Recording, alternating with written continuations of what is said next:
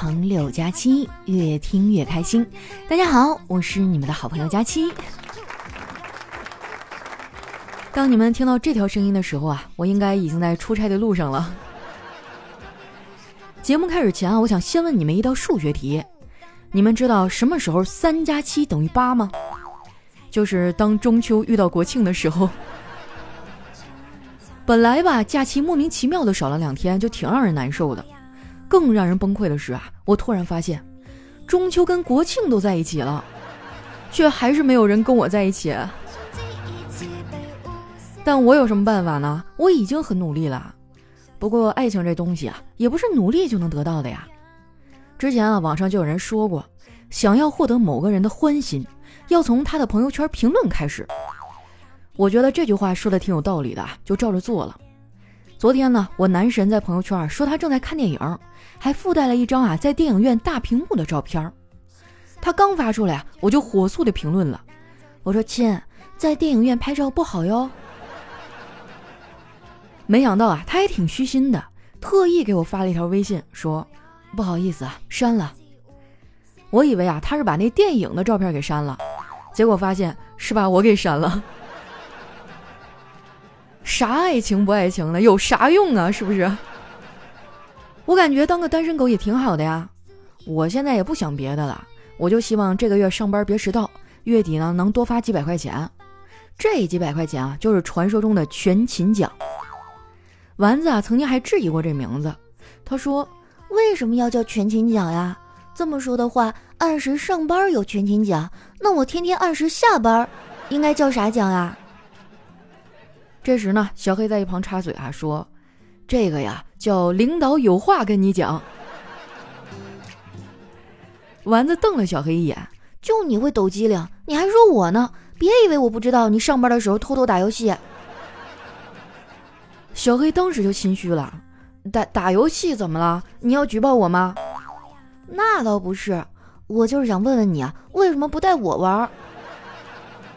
小黑说：“为啥不带你？你心里没点数啊？”再说了，为什么要我带你这个大坑啊？你不是有男朋友吗？让叨叨带你。丸子说：“哼，你可别提他了。他为了能不跟我一块组队，就连和平精英草丛里虫子他害怕这种话都说得出来。”我觉得叨叨这事儿啊，做的确实有点过分了。说实在的，丸子已经挺不错了，虽然打得很菜吧，但至少他还会陪男朋友打游戏。现实当中啊，有很多女孩都很反感自己男朋友玩游戏，甚至啊还有人因为这个分手的。我觉得这么做吧也没啥必要。很多男人的快乐就是女人别管他。这个女人呢，小时候是他妈，是他的班主任，长大了呢是他女朋友，是他老婆。我以后结婚生孩子啊，就不太想要儿子，男孩真的太皮了。我今天早上就是被我小侄子叫醒的。昨天这小犊子还跟我一块睡的，我睡觉的时候呢，不小心把一条胳膊露到外面了，结果被小辉摸着了，然后他就大喊大叫的说：“姑姑，姑姑，你怎么凉了呀？”相比之下呀，小侄女就懂事多了，不仅不调皮捣蛋，还特别会关心人。昨天晚上吃完饭啊，一家人坐在沙发上看电视，小侄女啊突然问我嫂子：“妈妈。”你头上怎么长出这么多白头发呀？我嫂子就逗他，因为闺女不听话呗。小侄女想了想啊，然后说：“哦，那我明白了，难怪姥姥的头发全都白了。这孩子怎么啥实话都往外掏呢？再说了，有白头发怎么了？有白头发呢，证明你还有头发。”说出来你们可能不信哈，我现在就特别羡慕地板，毕竟他有那么多的头发。不过不管怎么说呀，家里有俩熊孩子就是热闹，热闹的我一天天啊心脏病都快犯了。好在学校及时开学了，要不然啊我就得进医院。不得不说呀，这一年一年过得还挺快的，眼瞅着妮妮也要上小学了。我妈昨天啊还在家里感慨：“哎呀，这小孩子呀。”真的是一晃就长大了，我说你刚发现呀？我妈说不是啊，嗯，那你第一次意识到自己家孩子长大是什么时候啊？我妈想了想说：“呃，就是你们身高过了一米二免费线的时候。”其实啊，我不太想让孩子们长大，他们长大了呀，我也就老了。说实话，我现在就觉得自己老了。虽然我今年刚二十多岁吧，但是我的肩膀呢得有四十七了，膝盖五十一啊，后背也得六十多了，腰就更别提了，少说得九十多。而我的头发呀。应该已经入土为安了。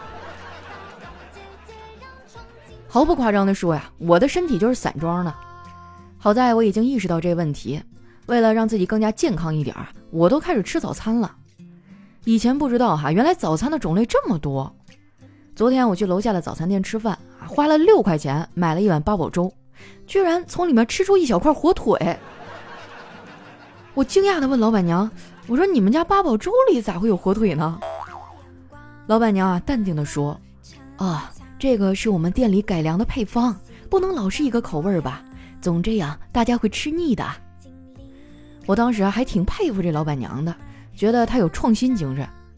今天早上呢，我又去了那家店，当时老板娘不在哈，我就对他儿子说：“呃，给我来一碗八宝粥，带火腿的那种。”那小伙子挠挠头对我说：“你说的是那个用店里剩下的火腿粽子熬的粥啊？”早就卖完了。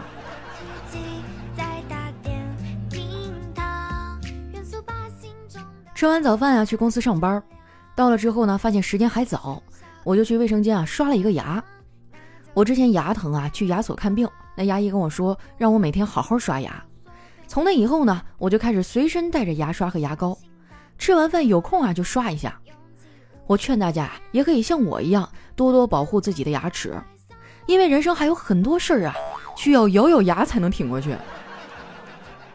别人我不知道啊，反正我过得挺艰难的。不是都说风水轮流转吗？为啥从来都不到我家呀？我也就是在节目里啊跟你们说说，现实里啊我是不怎么敢抱怨的，主要是抱怨了也没啥用啊。我每次跟办公室里这群人吐槽啊，他们不仅不会安慰我，没准还会说我矫情。昨天午休的时候啊，小黑突然跑过来问我：“佳琪啊，国庆我们想一起出去玩，你去不去啊？”我说：“不去，没钱。”小黑一脸鄙夷地说：“你可拉倒吧！你们都市丽人啊，最擅长的就是哭穷的同时，楼下总是有四五个快递等着被签收。”我说：“那怎么了？买买买是女人的天性。”小黑说：“那你跟我说说，男人的天性是啥呀？”嗯，男人的天性啊是换灯泡。黑哥呀，我头上的灯不亮了，你帮我换一下呗。小黑听完啊，爽快的就答应了。换灯泡的时候要踩着椅子嘛。小黑看着我那把一尘不染的椅子，没忍心直接踩，非要脱了鞋再上去。我拉都拉不住啊。换好灯泡啊，我又一次感谢小黑的帮忙。不过这些都是表象，你看我表面上感激涕零的。但是我的心里却在滴血呀！本来直接踩在椅子上啊，踩脏了，我拿块抹布擦干净就好。结果他偏不，脱了鞋踩上去，你让我怎么擦啊？我跟你说，我那把椅子啊，现在就像是被老坛酸菜泡过了一样，散发着无尽的酸爽。也不知道黑哥上次洗脚是什么时候啊？从这个角度来说呀，小黑这个东北人当的就不称职。我们东北人哈最爱干的事儿就是洗澡。最近疫情控制的很好嘛，我也开始去澡堂子洗澡了。不瞒你们说啊，我前天就去了一趟，还特意花大价钱啊搓了个澡，什么牛奶呀、浴盐呐、红酒啊啥的都往身上招呼了一遍。这个搓澡的阿姨呢是一个壮硕的东北人，手劲儿特别大，可是不知道为啥呀，她给我搓着搓着，突然就停了下来。我以为她是搓累了，我就体贴的说：“阿姨，你要是累了就歇会儿。”搓澡阿姨说：“啊，不是，我就是好久没有吃过猪肉馅的饺子了。”我说：“阿姨，你不是看我身上肉多才想起要吃饺子的吧？”阿姨哈就急忙说：“哎，不是不是，我是看到你的后背啊，像俺们家擀饺子皮的案板，又宽又平的。”哎呀，这个世界真的太残忍了。为什么我搓个澡啊都要被人在心上捅一刀？阿姨看我不太高兴啊，就赶紧转移话题。姑娘啊，你看起来挺年轻的，也就二十多岁吧？我没好气的嗯了一声。那阿姨啊接着说：“我有个儿子，跟你差不多大，今年考上了大学。前几天啊，他去外地上学了。他走了之后啊，我才发觉那句老话说的太对了，就是儿行千里母担忧啊。”我说：“您担忧什么呢？”阿姨说：“还能是什么呀？”担忧他打电话回来跟我要钱呗，这应该是亲妈。不过我感觉，阿姨还是没搞明白。根据我多年的经验啊，男孩子开始跟家里抱怨钱不够花，要求涨生活费的时候，那就说明他有女朋友了。反正我以前上学的时候谈那男朋友就这样。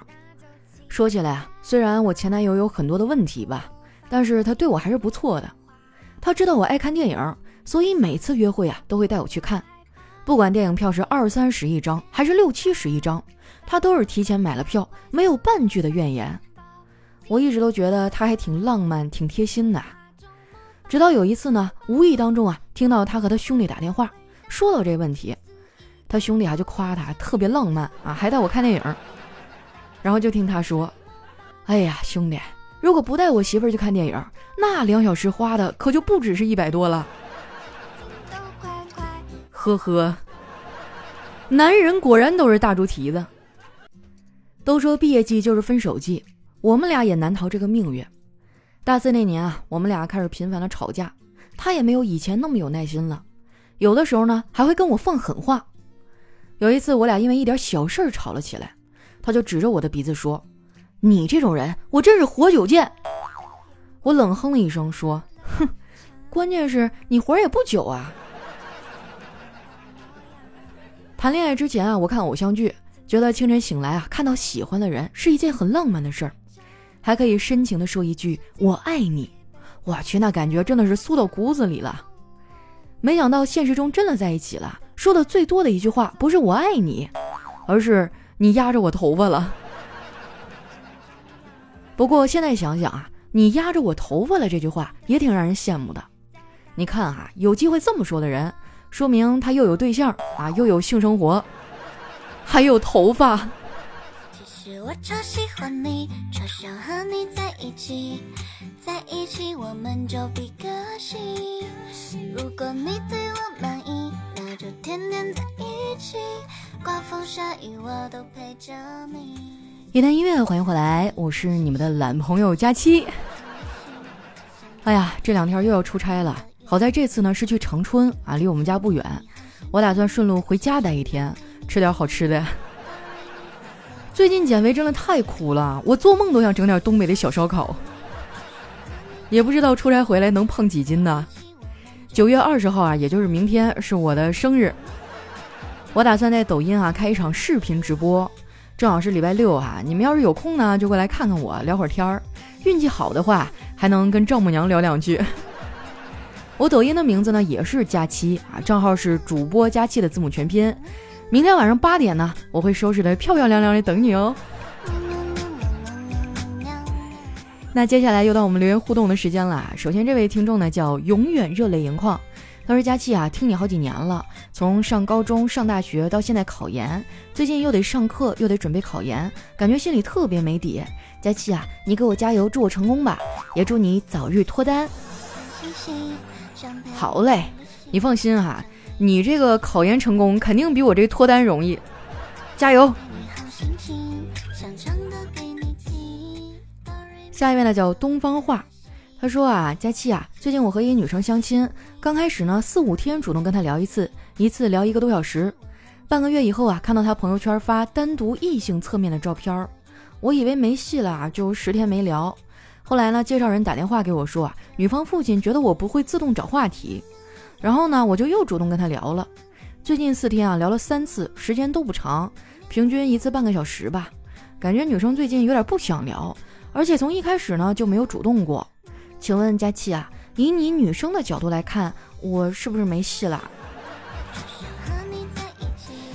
呃，怎么说呢哈？如果一个女生她对你一点都不主动，那八成就是没有那么强烈的感觉。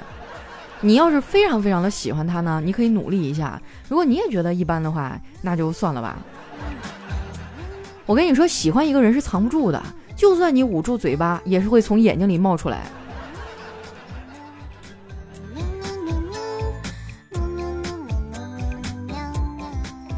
来看一下我们的下一位哈，叫终究还是过眼云烟。他说，二零一四年刚刚上大学，是大专，那个时候呢特别喜欢佳期，把你的节目全都听完了。那个时候还看了你在知乎里的回答，说声音好听是什么样的体验啊？后来二零一七年升本，还是很喜欢跑步的时候听你。二零二零年顺利的考上研究生，考研期间呢也会听喜马拉雅，都是为了缓解压力，因为我是口腔医学嘛，然后专升本相当于上了六年。最近在医院好忙啊，好累。不过还好，每天还可以听你的节目，听了这么多年啊，也没有打赏评论过，一直都是点赞。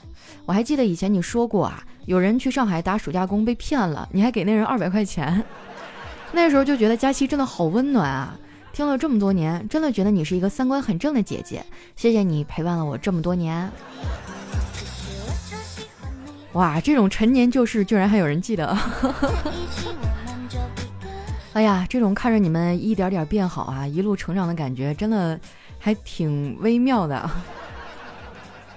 觉得自己挺幸运的吧，有这么多人愿意跟我分享自己的心事儿，还有经历过的这些路。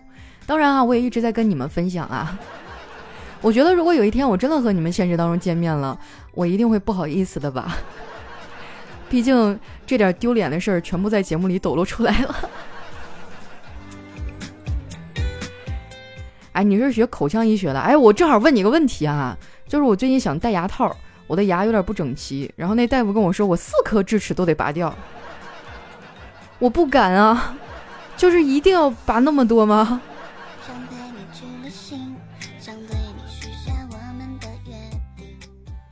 下一位呢叫主播孟佳，他说佳期啊，你秃头怎么了？就是格外让我喜欢，为了匹配你的美，我都改行了。专属薅发店、假发店二合一，就只为你来撩我呀！我都这样了，你还想薅我头发？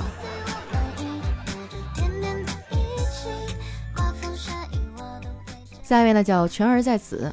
他说我男朋友失踪以后啊，我第一时间到警察局报警。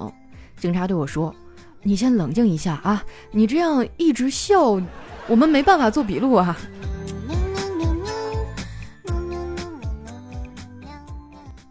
下一位呢叫佳期的奶糖，他说累了想想光头强，饿了想想灰太狼，在青春的道路上没有理由不坚强。慢慢明白了，但三百块钱的表和三百万的表时间是一样的，喝三十块钱的酒和三千块的酒呕吐是一样的，住三十平米的房和三百平米的房孤独是一样的。总有一天你会明白，你内心真正的快乐是物质世界永远都给不了的。抽十块钱的烟和抽一百块钱的烟都会得肺癌，坐头等舱和经济舱，先失联了哈，都一样回不来。所以哈，知足常乐，和谁在一起活着才是最重要的，谁能陪着你才是最难得的。虽说这话有点道理啊，但也不能这么不上进啊，还是要好好努力的啊，为了自己和你爱的人能过上更好的生活。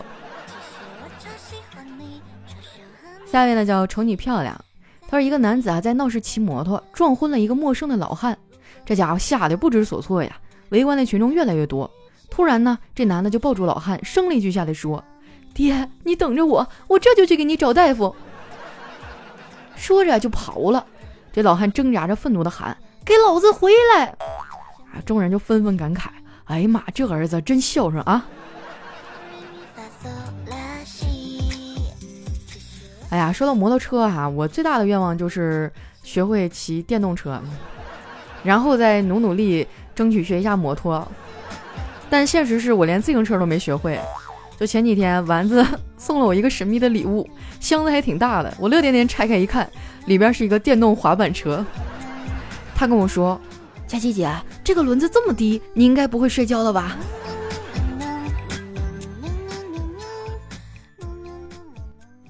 下一位呢叫教室外的佳期，他说今天啊我闲着无聊啊，算了算这个愚公移山需要的时间，这一条我记得你上期节目里已经说过了呀。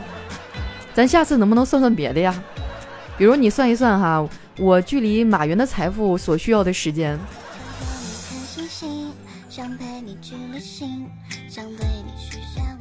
下一位呢叫风之木华江雨，他说我是一个自制力很强的人，在强大的诱惑面前我都不为所动。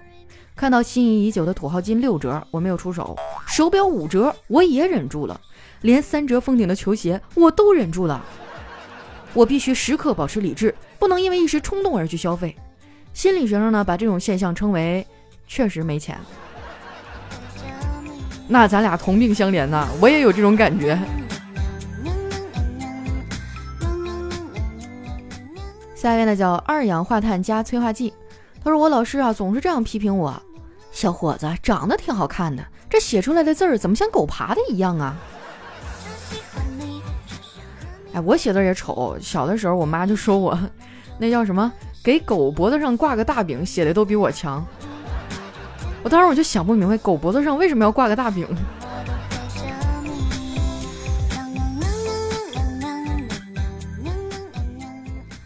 下一位呢，叫这个丫头叫吉祥，她说吓死了我啊。刚刚我对象突然给我发短信说我们还是分手吧，我还没来得及伤心呢，他又发了一条，对不起，发错人了，吓死我了，我还以为真的要分手呢。姑娘，你醒一醒啊，这个事儿不太对劲儿，你好好想一想。来看一下我们的下一位啊，叫 L E M A L D U Pace。太难了，你们的名字起的越来越复杂了。他说：“我发现了哈，一个人看电影、吃快餐、去咖啡厅吃火锅、做手术，这也不叫孤独，叫你一个人过得挺好。”哎，但是我觉得还是朋友在一块吃饭比较热闹啊。就我自己在家吃的时候，吃的并不多，然后也没什么意思。但是只要人一多，哎，尤其是像有丸子、小黑这种一凑合，就大家一块抢，就觉得特别热闹。还好啊，这个世界没有爱情的时候还有友情。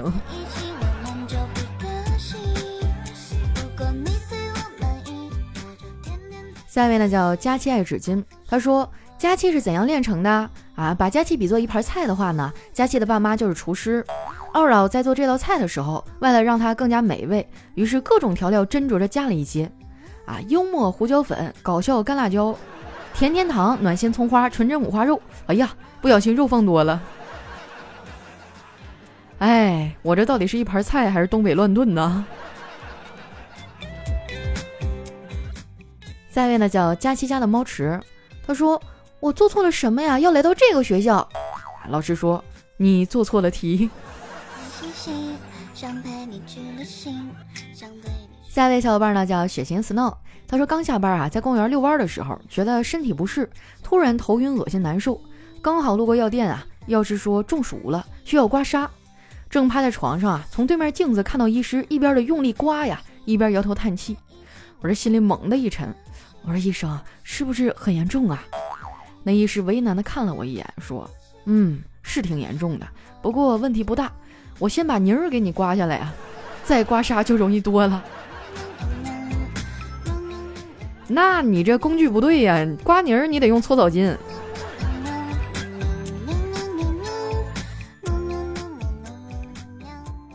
下一位呢叫佳期，我爱你啊。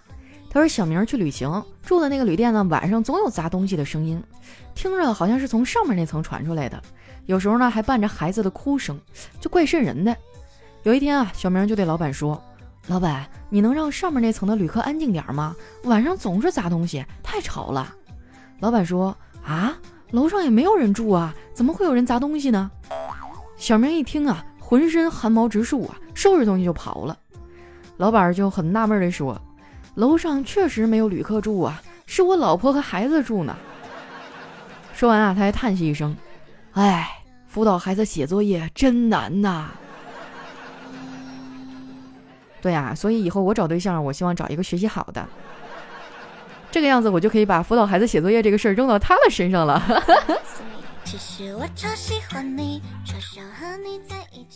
下一位呢叫佳期的陆墨。他是一对恋人啊，感觉用手机太烦了，就想换换花样，决定用信鸽传送彼此甜蜜的信息。他们找来一只鸽子哈，这一天男孩把鸽子放出去了，过一会儿呢，鸽子回来了，发现没有带来任何的消息，于是啊，他就拿起手机给女朋友打电话：“亲爱的，这鸽子也没有带来任何你的消息啊。”女朋友说：“傻瓜，这是一个未接电话。”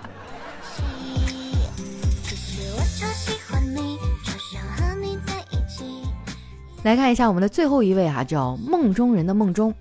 他说一个人啊发朋友圈，不是我催哈，就以我女儿现在的成绩和对我们两口子经济能力的预测，不瞒你们说，以后整个城市的街道啊都归我女儿扫。另外一个好朋友说呢，根据我观察我女儿上网课的情况啊，他们将来可能是同事。这时又有一个朋友说了，麻烦让他们扫干净点啊。我儿子有可能睡在那条街上要饭，怎么回事啊？家长是孩子的第一位老师，言传身教，懂不懂？你要给他们信心呐！好了，那今天留言就先分享到这儿了。喜欢我的朋友呢，记得关注我的新浪微博和公众微信，搜索“主播佳期”，是“佳期如梦”的佳期。九月二十号的晚上八点呢，也就是明天啊，我会在抖音上开视频直播。我的抖音账号呢也叫佳期啊，也是主播佳期的字母全拼。如果说你们有空的话，记得来看我哟。那今天节目就先到这儿啦，我们下期再见。